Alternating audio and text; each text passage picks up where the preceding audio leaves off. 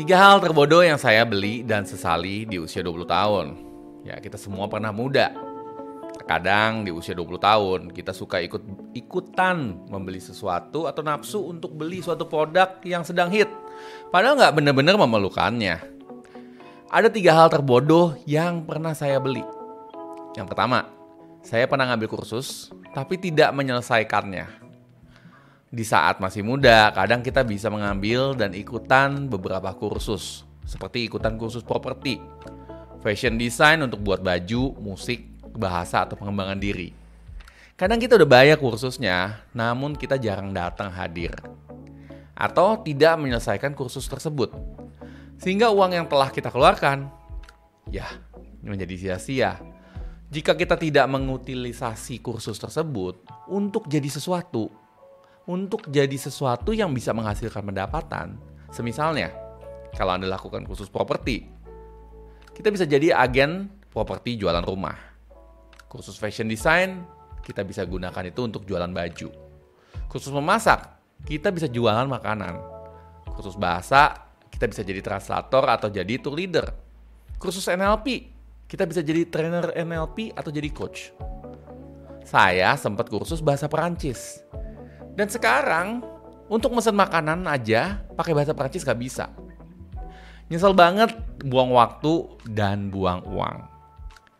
Hal kedua adalah saya pernah membeli sepatu boot yang kelihatan keren. Padahal nggak pernah benar-benar saya pakai. Saya membelinya karena sedang sale gede dan memaksakannya harus beli karena sebagai hadiah untuk diri sendiri. Dan juga saya pikir waktu itu, oh saya perlu boot itu jadi saya beli boot itu dan kemudian saya nyesel banget karena tidak pernah bisa benar-benar dipakai. Di Jakarta berat dan panas pakai boot. Lebih praktis pakai sneaker. Jadi akhirnya cuma dipakai sekali-sekali. Itu juga dengan resiko kaki lecet. Pernah nggak Anda membeli sebuah pakaian atau aksesoris hanya karena gengsi dan mau kelihatan keren, tapi akhirnya nggak kepake? Dan itu yang saya lakukan. Hal ketiga pembelian bodoh adalah beli tempat tinggal pertama. Bisa jadi kita menghabiskan tabungan hanya untuk bayar DP, asuransi, dan cicilan. Hanya karena kita pikir dengan punya tempat tinggal pribadi, kita bisa merasa lebih nyaman dan aman. Padahal sebetulnya kita bisa berhemat, menabung, dan menggunakan uangnya untuk kepentingan investasi. Yang terjadi dengan membeli tempat tinggal, akhirnya saya kepaksa bekerja untuk bank, untuk bayar cicilan.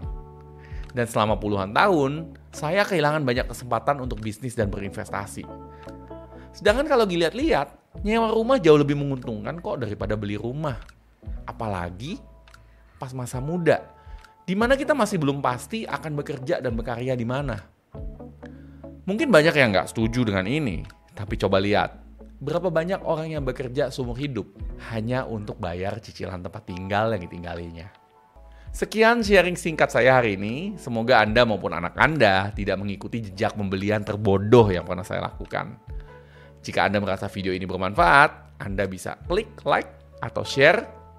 Dan jika Anda pernah melakukan pembelian bodoh yang sama atau jenis pembelian bodoh lainnya, Anda bisa sharing ikutan tulis komen di video ini agar banyak orang yang juga bisa menghindari pembelian terbodoh di masa mudanya. Saya Coach Di Chandra, salam miliarder.